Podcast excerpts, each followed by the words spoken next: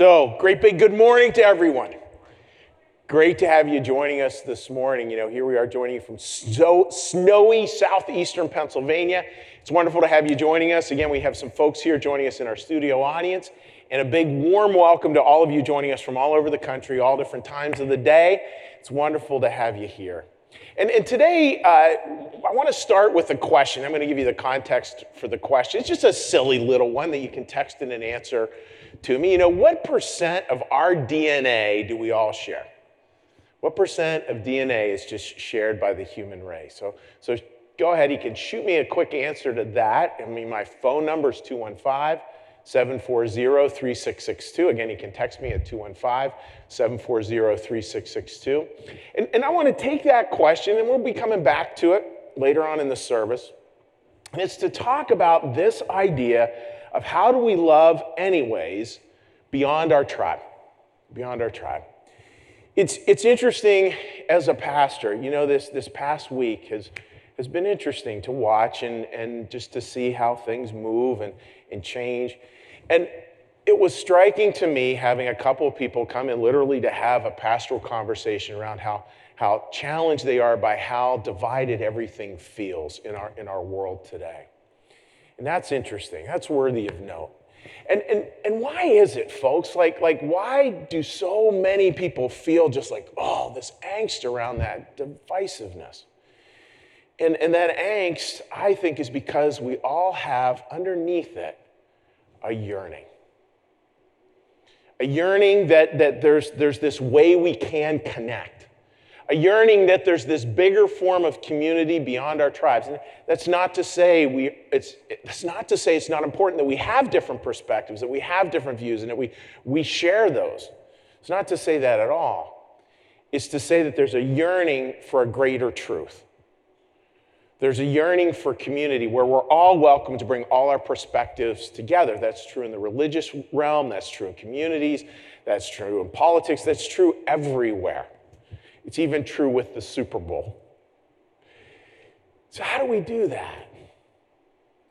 It was interesting also this week, starting to feel people getting more into a rhythm of, of visiting.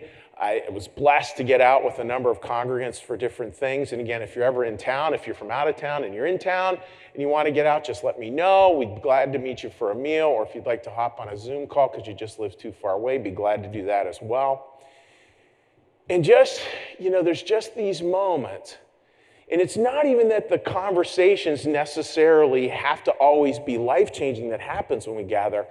Just the gathering in itself somehow is a way to address that yearning. That yearning to connect, that, that yearning to move beyond our particular forms of loneliness into, into, into something that has this feeling, again, of greater truth you know, join us today on that journey. Join us today in that conversation. Because I, I think today, what I want to be sharing with people is this, is this beautiful idea. And think about this as the musicians come out. This beautiful idea that, that there's a humility there that's really thrilling. There's a humility there that actually will allow us to be surprised will allow us to hold life as an open field. That's what we want to talk about today. That's what we're going to share. And I want to close with this. Thank you for joining us in this community today that we call New Church Live. Welcome.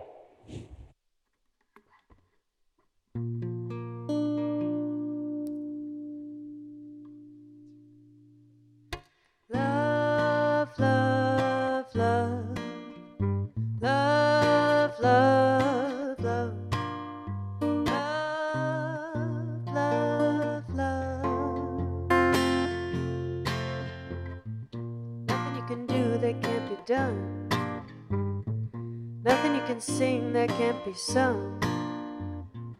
Nothing you can say, but you can learn how to play the game.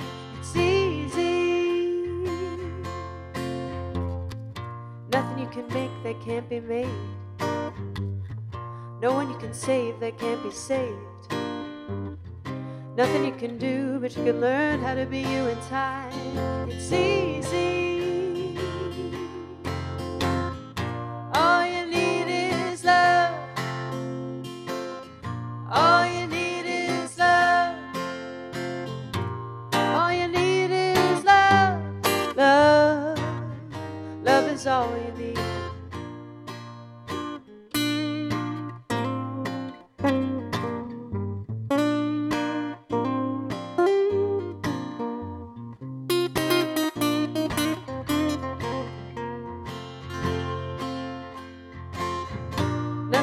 Know that isn't known. Nothing that is shown that isn't shown. No way you can be that isn't where you're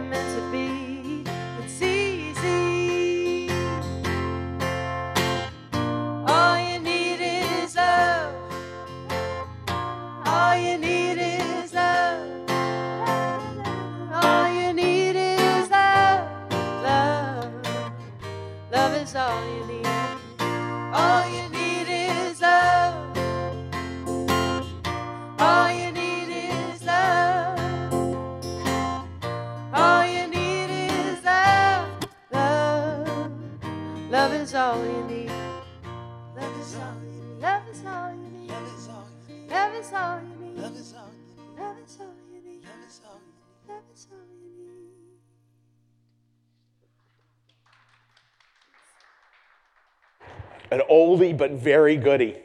So, so today, folks, we're, we're talking again about this idea of loving anyways and loving beyond our tribe. And it, it is such a beautiful part, I think, of, of churches and synagogues and mosques and all kinds of different groups is, is when we can live into this. It's amazing how we can find this place where this yearning somehow gets answered at least a little bit. Because church is so much beyond a, a binary thing of this or that, or at least it should be. And today I want to share with you about that. And, and it's, it's, um, you know, it's, it's a message that's deep on my heart. It's something I think a lot about and I wonder a lot about. And I, I wonder what role we can all take, you know, as a church that's spread out all over and, and just continuing to stand for this and promoting it and nurturing it. This idea of love, anyways. So it's, it's not like this message is old. It's, it's an ancient message, goes back to Jesus. And, and the message I want to talk about today is deals with Nicodemus. That's where I want to start. Nicodemus, this guy. So with Nicodemus, this is the beautiful part of the story. So, so Nicodemus was known as a Pharisee. He was a member of the clergy at that time. And, and it was a clergy that, that really thought they had all the keys to how to how to connect with God. They had it all. They had all those keys. They knew it all. They had it all down. And that they were the gatekeepers essentially. Both in terms of who to let in and who to let out. And then there's this Jesus guy over here who keeps on saying, No, no, no, no, no, the message is far different. Blessed are the poor in spirit, for they shall inherit the earth. Blessed are the peacemakers. Essentially, blessed are the broken. And so Nicodemus keeps on hearing this and he, he sneaks over at night, very famous Bible story. Sneaks over at night, he, he sneaks over to where Jesus is staying and he says, Jesus, you know, I want to ask you a few questions. And, and uh, Jesus and him strike out a friendship that actually lasts throughout the entire gospel, which is indeed beautiful. And Jesus essentially says this leave space for the God of surprises. Leave space for the God of surprises. Nicodemus's view, and I think, I think I know I can do this, I imagine many of us can do this. You know, we, we, we tend to circumscribe God into certain boxes. And what that does in essence, like think about this, folks, what that does in essence is it takes away God's freedom. That God can only act this way, He's not free to act as love would act. That's worthy of consideration. And so Jesus, to talk about this, this sort of this idea of surprise, he offers this beautiful line, talking about how God works.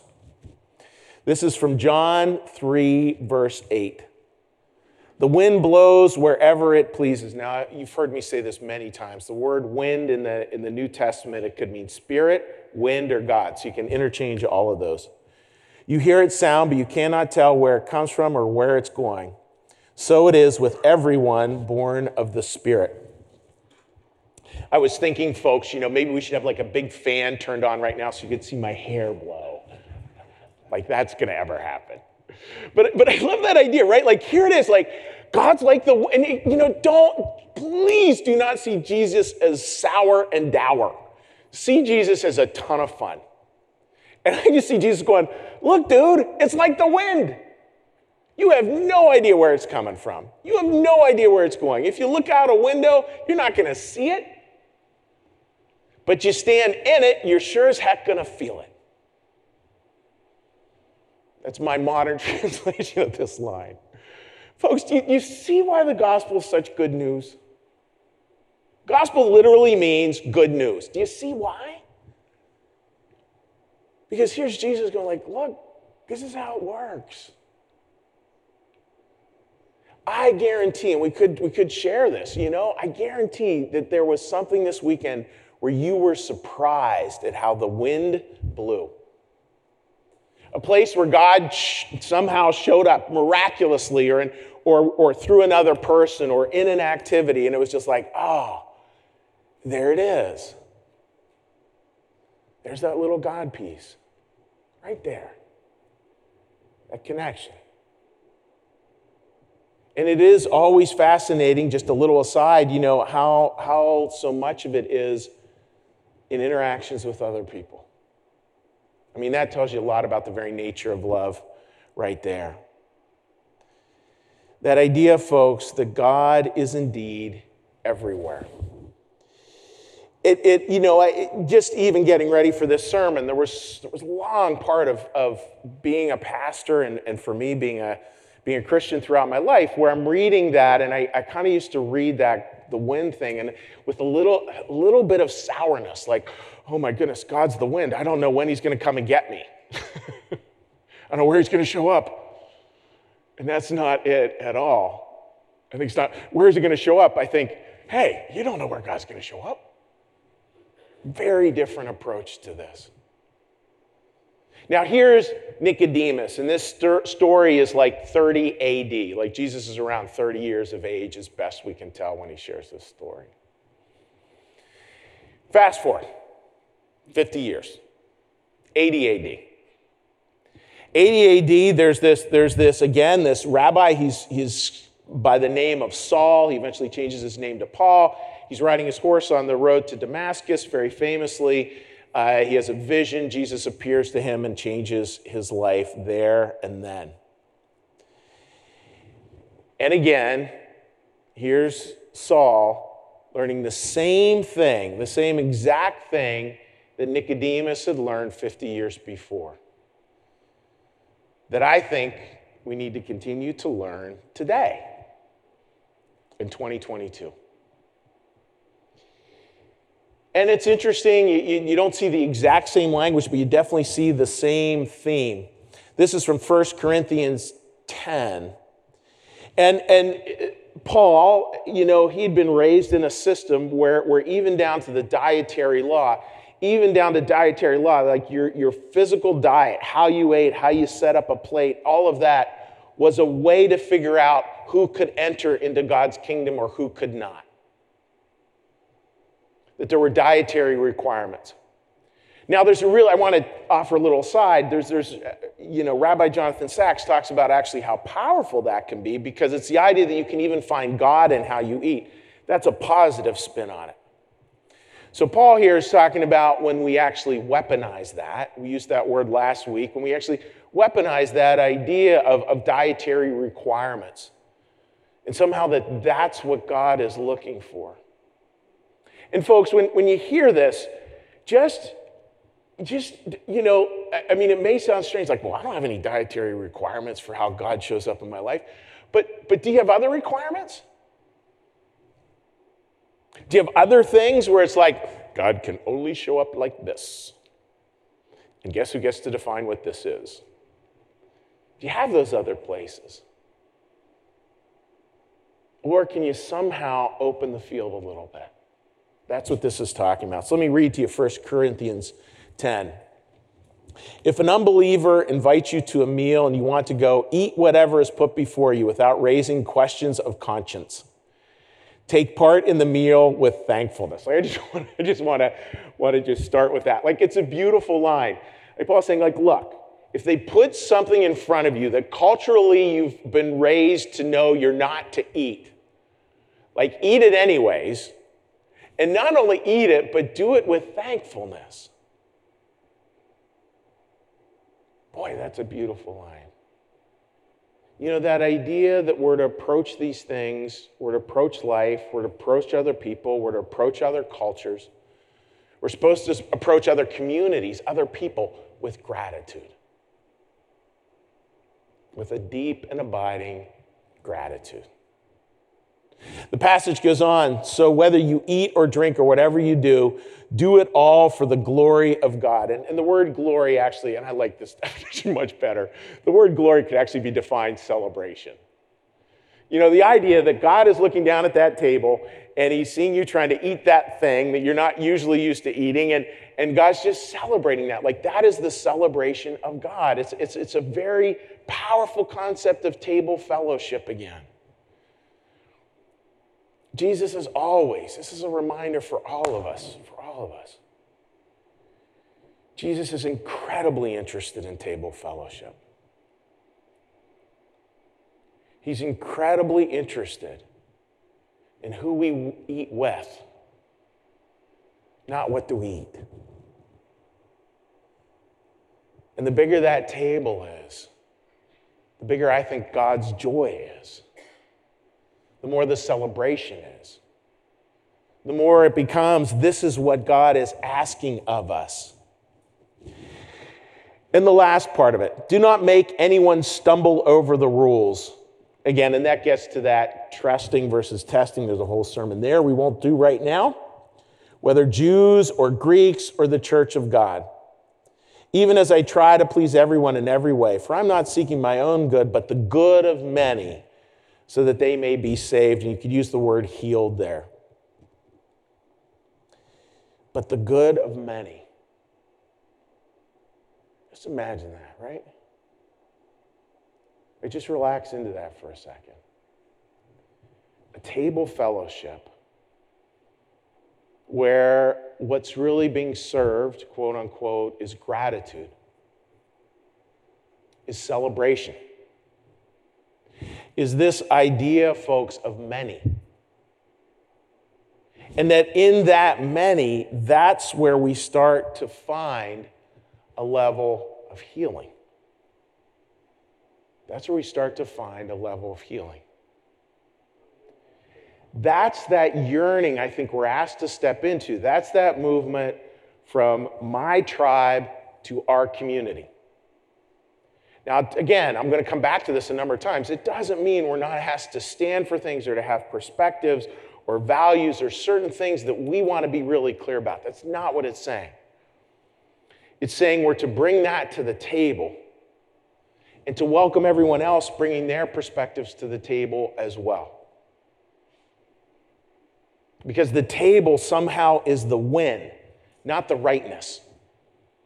I want to say that again. The table somehow becomes the win, not the rightness. So, so folks, what is, what's the challenge? Like, what is the challenge? And, and the challenge I'd ask you to think about is this. The challenge, and this is this I got from, uh, from an author I really enjoy, David Brooks. And he, he said the challenge is this word essentialism.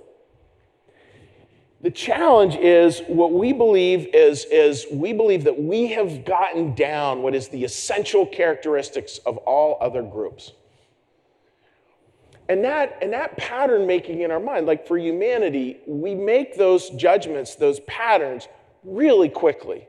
Like even I was listening to an author yesterday. He said those pattern, that pattern making process in our minds, I'm going to come back to this in a few weeks, takes place even faster than conscious thought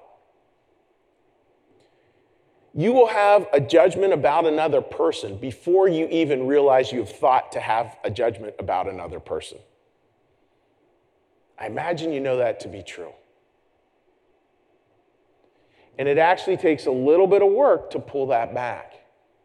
Essentialism says these two things. It says that there's two, there's two basic parts, and it's, it's where, again, where essentialism gets tricky. It defines an us and the challenge with the defining the us is that it believes that we have more in common than we actually do. And then a challenge of the them, that they are more different than they actually are, more different from us than they actually are. Think about where this might be true in your life.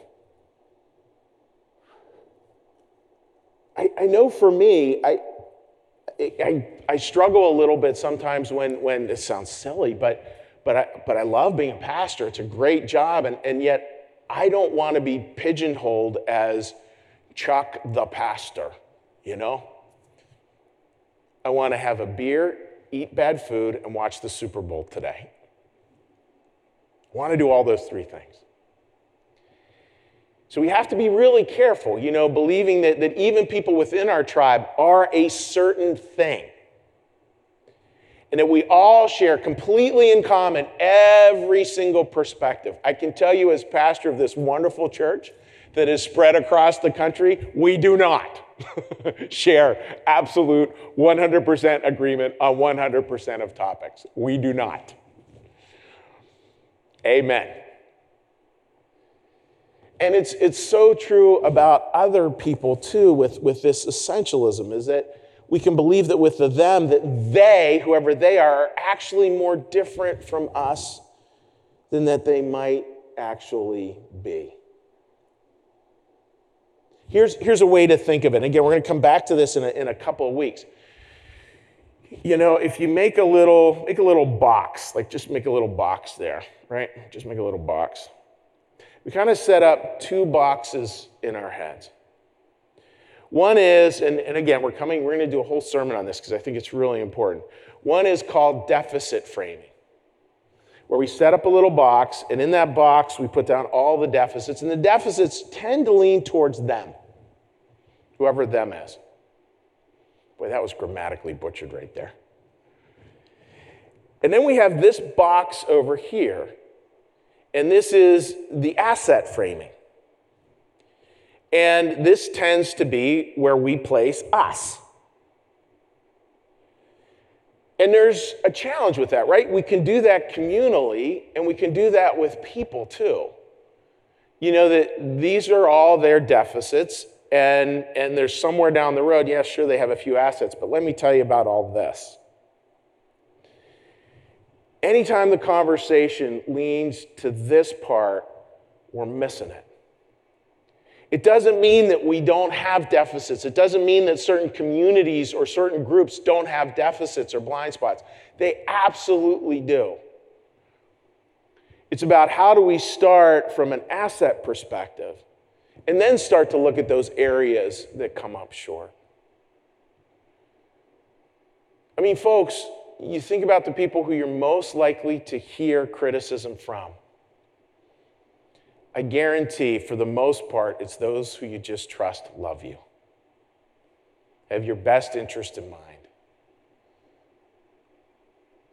who may simply know this. This is like, let this sink in. There's somebody in here watching online or in our studio audience who really needs to hear this. Someone who looks at you with the eyes of their heart and knows that you're trying your very best. They know that you're trying your very best. I think those are the kind of people we're willing to hear from in terms of the changes that, that life might be calling us to. Because if we don't do that, folks, with, with the deficit categories, what we do is we kind of like we create a container and we take them, whoever them is, and we sort of stuff them into this scary container. And you could fill in the blank here. You know, I have things in my mind I think about where, where I see that. And, and we're going to talk next week about how, you know, the, how the role of faith can actually sometimes be pretty detrimental with this. But I think all our communities can do this. We can take, we can take this piece, these people, and just instead of allowing them to be people, allowing them to be people. Allowing them to be people. We make them a scary category. That's not what God is asking of us here. That, I think, was a big part of the lesson to both Nicodemus and Paul. Now, how do we find our way out of that? Well, I think so much is, is just understanding, again, like the, the, the good parts of, of, of other people. This, this idea that, that so much of what we share, when it gets down to humanity at a very deep level, we share so many of the same aspirations. So many of the same aspirations. If you put in your mind right now someone who you really feel like the relationship is really struggling right now, and you can breathe for a minute, not rush to judgment, not rush to that pattern, not rush to the scary category, but just take a little breath and just think for a minute what do you imagine their best aspirations are?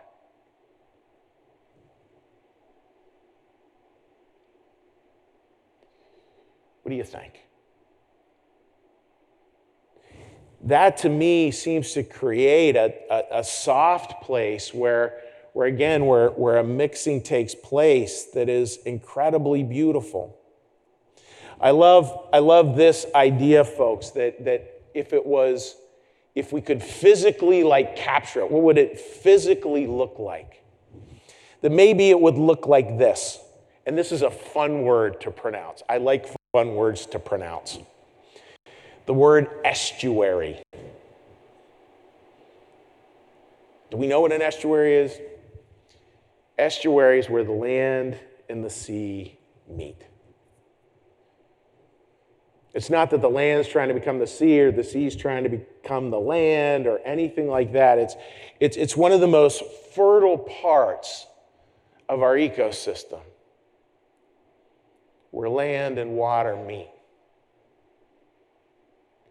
It's this estuary, it's this, it's this great mixing that takes place. It's, it's where I think there can be this, this idea of the good news in a different way the estuary, friends, the estuary. What if the estuary was the new essentialism? What if we held that as, as the real essential thing that, that God is asking of us to live in that kind of space? Again, a space where, where there's this conversation and it's moved beyond our tribe into community. And that's where we start to live. Now, I do need to say it was, it was interesting sneak peeking at, at some, of the, uh, some of the different text messages that I got about the answer to what percent of DNA, DNA do, we, do we share. Uh, people got it right, actually, which is, which is pretty fun. Um, one, it's kind of interesting. One person wrote, We are 98.9% the same DNA as a chimp and 60% the same as a banana. Gotta love that. And the other answers I got were literally 99%. And I will tell you that is the correct answer 99.9%. 99.9%. Let's hold that in perspective. It's interesting when we were looking at aspirations, I was talking with Marcus, who is our sound guy here before the service, and I read a study, and this, this study had said we share, and I forget what the percentage was, it was over, we share over 90% of the same aspirations. And Marcus said something I thought that was really profound. Marcus, I'm going to ask you to shout it out. Marcus, what percent did you counter me with? 100% of us want to be happy. You know, it's not 99%, it's actually, you know, there's this 100%. Like, we all want to find that happiness in life. We all have that yearning, that yearning to find home. And aside, an important one that should maybe soften us a little bit is this as well. And I've said this before in church, but it just it bears repeating those people in our lives who may be struggling with cynicism. They may actually be the most idealistic people you know. And they just feel let down. Even that person who appears cynical may actually have a deep idealism to them. may have a deep aspiration to them, a deep way they feel called to make some sort of difference out there in the world. What do we end up here with, folks? Well, I, I think with this. We end up with the world, and it was interesting how this works, where we're much, op- much more open to other people, but it's, but it's coming from this true north of a spiritual perspective. It's not just like a, I'm just open to anybody, whatever that means. It's, it's coming from an embrace of love because that's what we're called to do as Christians. We're called to embrace the world in love, from love, with love, which means openness. I mean, it's interesting. We did, we did a little social media survey, and in the social media survey, we asked people uh, Have you learned something from a surprising source, from someone you did not expect to learn something from? And guess what answer we got? 100% of the people who, survey, who answered that survey said yes. That's where it can get to, is surprise. Jesus, Nicodemus. I think Jesus, when he talks about the wind, he's saying, Nicodemus, learn to be surprised. Learn to be surprised. What we end up with there, folks, is, is, is as one author put it, and I love the way, these, words, love the way they use these words, you know, humility and thrilling. And this, this author said, well, you know what we're going to end up with is a thrilling humility. A thrilling humility. Even just looking at that word, right? Like, notice it's not humiliation. Like, there's nothing about this game that we call life that should ever be about humiliation. Humiliating of others, humiliating other people. It's about this thrilling humility where things actually start to open up. Listen to this beautiful quote, folks. This is from Greg Jones. And I would tell you to take a, take a, a, screenshot, or if you're in our studio audience today, get a picture of this with your phone.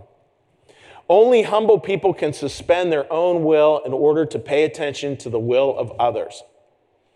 And only humble people, this, guys, this is so important. Please just really let this settle in deeply. Only humble people are trusted to do something radical new, radically new with something deeply treasured. Taking a cultivation, taking a posture of cultivation rather than preservation. I want to read that one more time so those just listening in podcast form can hear because I think it's so beautiful. Only humble people can suspend their own will in order to pay attention to the will of others. And only humble people are trusted to do something radically new with something deeply treasured, taking a posture of cultivation rather than preservation. I think, folks, what does that do? Well, I, there's a part of me that wonders, like, a lot of us, we feel like, oh, God's calling us to do something, calling us to do something. He's moving us forward. What, what can we do? How can we serve? And if we can come from a, from a position of humility, those questions will get answered. We come from a position of humility, those questions will get answered. Because in the end, as this wonderful Far Side cartoon says, it's time we face reality, my friends. We're not exactly rocket scientists. I like that. Because we're not. We're human beings. We're human beings. This, folks, this, this humility, it dances with the belief, and this is important. This humility creates this beautiful dance where we dance with the belief, listen to this, that we can help each other. Not fix each other. That's not a humble thing to be. But this gentle dance, this gentle dance, that we can actually help each other out. Now, that's a lighter form to look at it, and, and there is sort of a heavier way to look at it as well. I'm going to sit down over here. Many of you know that one of my, one of my favorite books, I mean, there's many, many wonderful books out there, and this one is a heavier topic. It's called Eichmann in My Hands, and it's about the story of Adolf Eichmann. You can Google that and get the whole story. And, and at, the end of the, at the end of the book, the author comes to make several pretty profound points about the nature of good and the nature of evil after having talked with Eichmann, this man who was the mastermind of the Holocaust, uh, you know, sort of the guy who organized it, I should say. And, and he's talking to him and he's, he's trying to get this idea of what exactly was going on. Like, how could this happen? What was going on in his head that he could justify this? And a, an aside to that is that, that Wannsee, the Wannsee conference, where they, this is me being a history geek for a second. You know, the Wannsee conference, where they had sort of decided, where the Nazi leadership had decided on the Holocaust, cost, you know, I think it was either just a little under half or a little over half of the people who sat around the table and made that decision had their PhDs. Highly educated. Highly, highly educated. And so, again, this author in the book, Eichmann My Hands, he wants to peel that away because obviously education wasn't the issue. Like, what was going on that, that, that allowed this to happen? And this is a quote that he had that I loved. He said, Self certainty born of absolute power is extremely dangerous. Self certainty born of absolute power is extremely dangerous. That idea, folks, when we're smart into, you know, so like you know, doubling down on our self certainty. That's a dangerous place to be. It doesn't mean we don't have these values that we stand for. It doesn't mean we don't have these things that we believe. What it does mean is that know that other people believe other things. And the most important belief we can have is this idea of welcome, this idea of togetherness, this deep idea of community. This deep idea of that it's not just about one chair sitting with one perspective, it's about many chairs, many different ways to connect. How can we do that? Like, how does that look? Well, to me, folks, and then we're going to go into our song here. To me, it looks like the work of the God of surprises.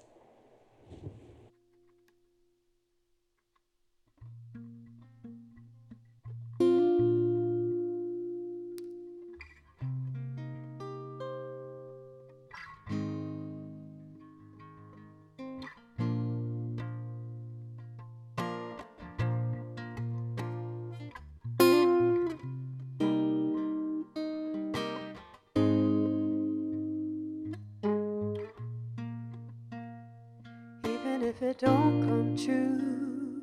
Dreaming is what dreamers do. Evans keys on green to blue are never gray. Even if it all goes bust, your pretty pearls all fade to rust. Angels wing to angel dust every day. Worry no more. Oh, worry no more. Door for you. Worry no more. Whoa,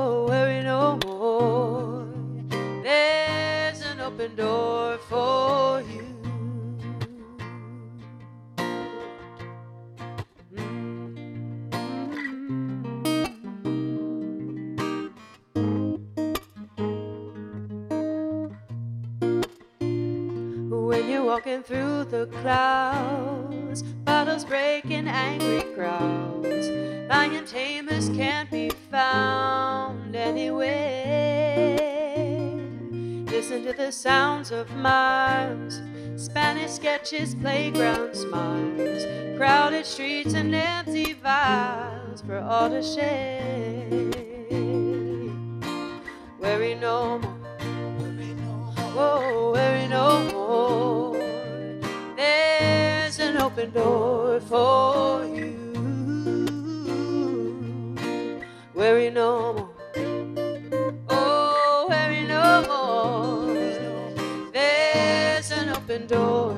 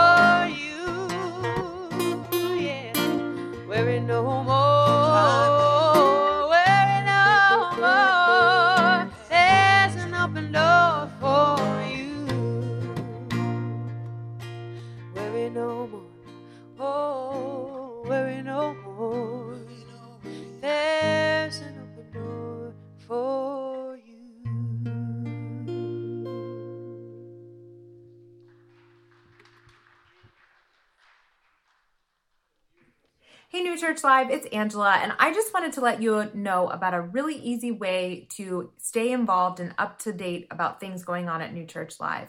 Oftentimes, people ask me how they hear about things going on, and one easy way to do that is to subscribe to our weekly e newsletter. And you can do that on our website. If you go to the homepage at www.newchurchlive.tv, um, if you scroll to the bottom, there's a place to sign up for updates, and that will automatically sign you up for our weekly newsletter. It usually comes out on Wednesdays, um, and it has everything going on at New Church Live um, and a blog from Pastor Chuck, and it's just a great way to stay plugged in and connected. So I'd encourage you all to consider signing up for that newsletter. Um, and if you have any questions, you can always um, contact me, and I will help you do that. So thanks, everyone. Thank you, Angela.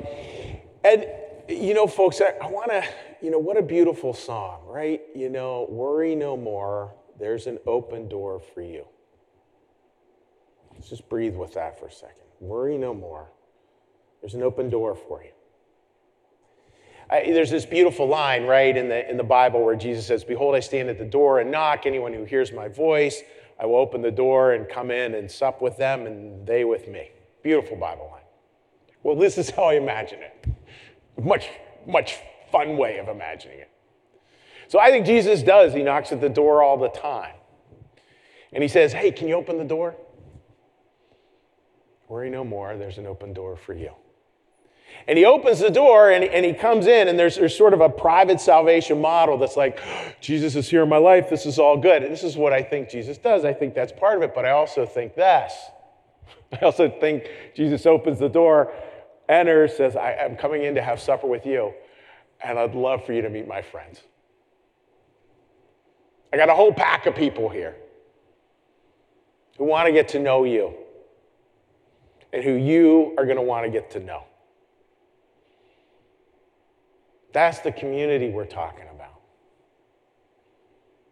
See, you are love. A finited form of love, granted, in this life, but you are love. Be that thing. Share that. Live it. Work on the experience of that and the experience of connection, not the judgment of others. A new kind of essentialism, a new kind of thrilling humility. What we're going to do now, folks, is I'm going to offer a prayer. And then after the prayer, we're going to close the service with another beautiful, beautiful meditation led by Allie. So please join me in a prayer. Lord, thank you for your presence here today. Thank you for the fact that we get to experience this as always together, whether online or here. Help us, Lord, to understand those humble ways, that deep humility that's open to others and open to you. And help us, Lord, to live more and more into that image and likeness of love. Our Father, who art in the heavens, hallowed be thy name. Thy kingdom come, thy will be done, as in heaven, so upon the earth.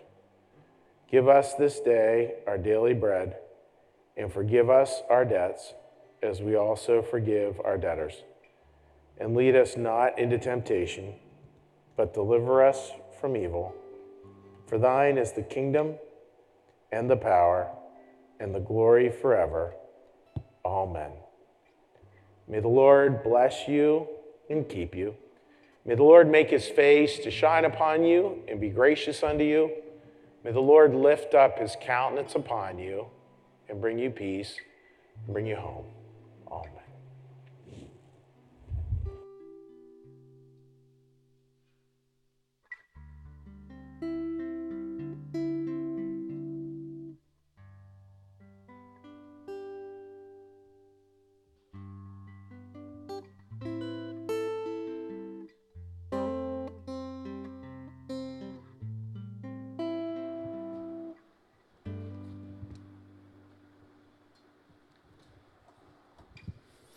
Good morning. Thank you for the music. He's right on cue.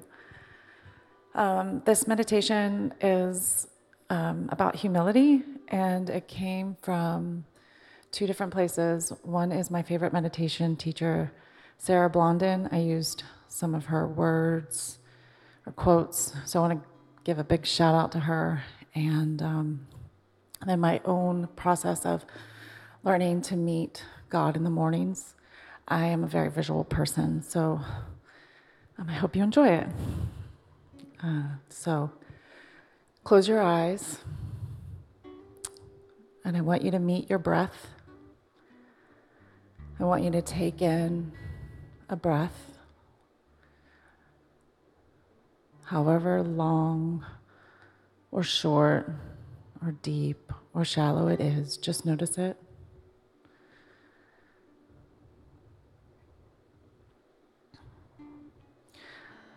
Now, as you're breathing, I want you to notice that maybe there's something breathing you. And I want to take you on a little walk.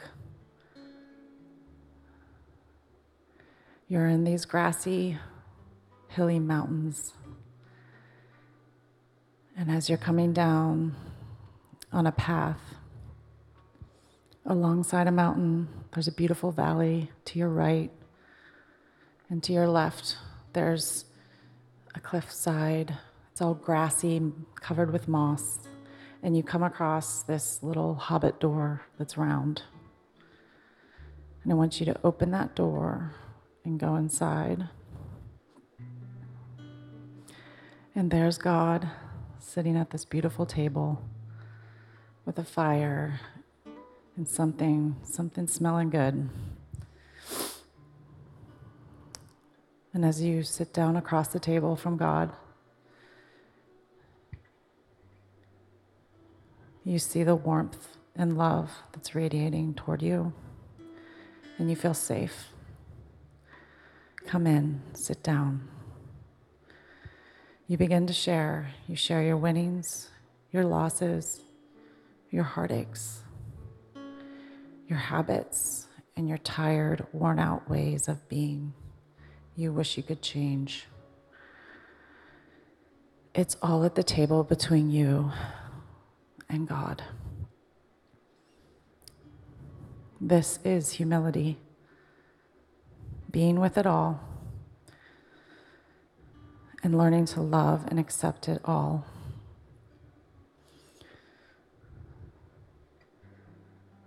You can feel the gratitude for your courage extending from your Creator. He grabs your cheeks and kisses your forehead, wrapping you in light and love that pours down through your face, into your neck, into your heart, down your arms, through your stomach and legs, into the ground beneath you. You realize you thought you needed punishment when you really needed help. You realized you deprived yourself of love in the places you needed it most.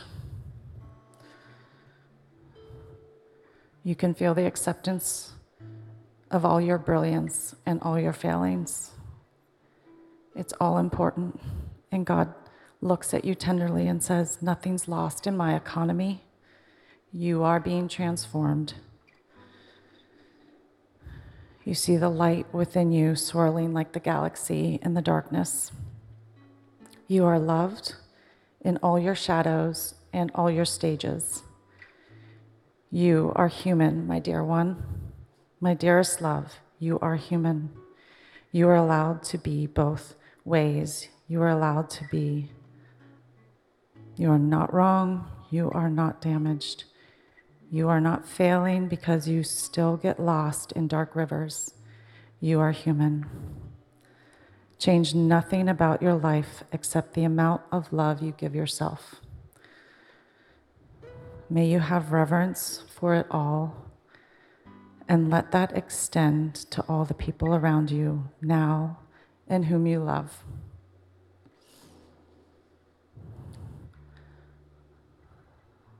So take a deep breath.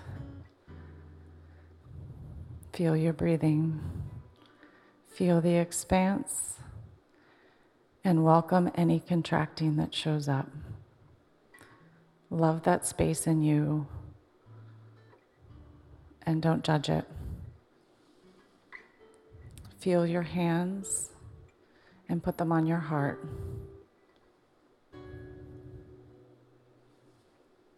And say thank you. All right. Wiggle your feet as you wake up out of this meditation. And welcome the song that's to come.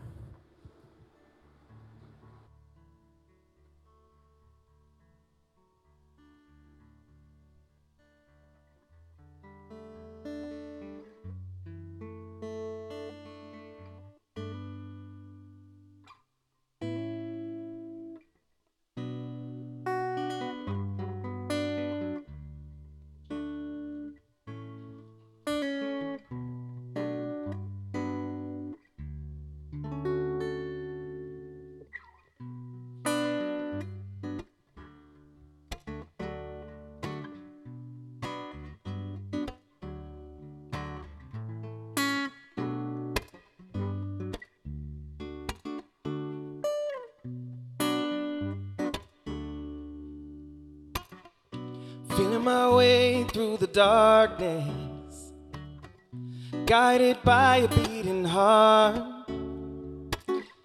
I can't tell where the journey will end, but I know where to start. Tell me I'm too young to understand. They say I'm caught up in a dream. But life will pass me by if I don't open my eyes. Well, that's fine by me. So wake me up when it's all over. When I'm wiser and I'm older. All this time I was finding myself and I didn't know I was lost. So wake me up when it's all over when I'm wiser. All this time I was finding myself and I didn't know I was lost.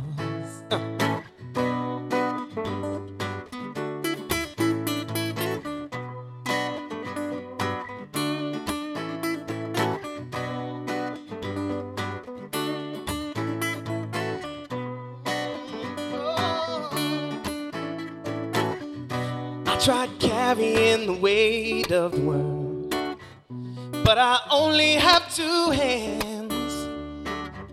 I hope I get the chance to travel the world, but I don't have any plans. I wish that I could stay forever this young. Have opened up my eyes. Life's a game made for everyone, and love is a prize. So wake me up when it's all over, when I'm wiser and I'm older. All this time I was finding myself, and I didn't know I was lost. So wake me up when it's all over when I'm wiser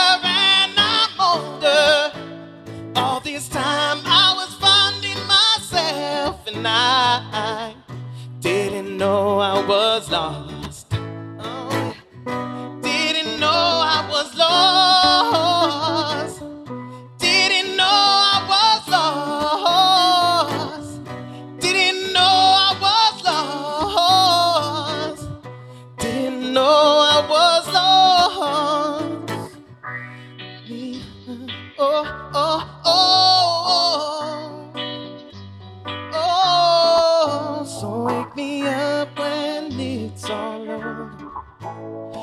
I'm wiser and I'm older. All this time I was finding myself, and I didn't know I was lost. So wake me up when it's all over. When I'm wiser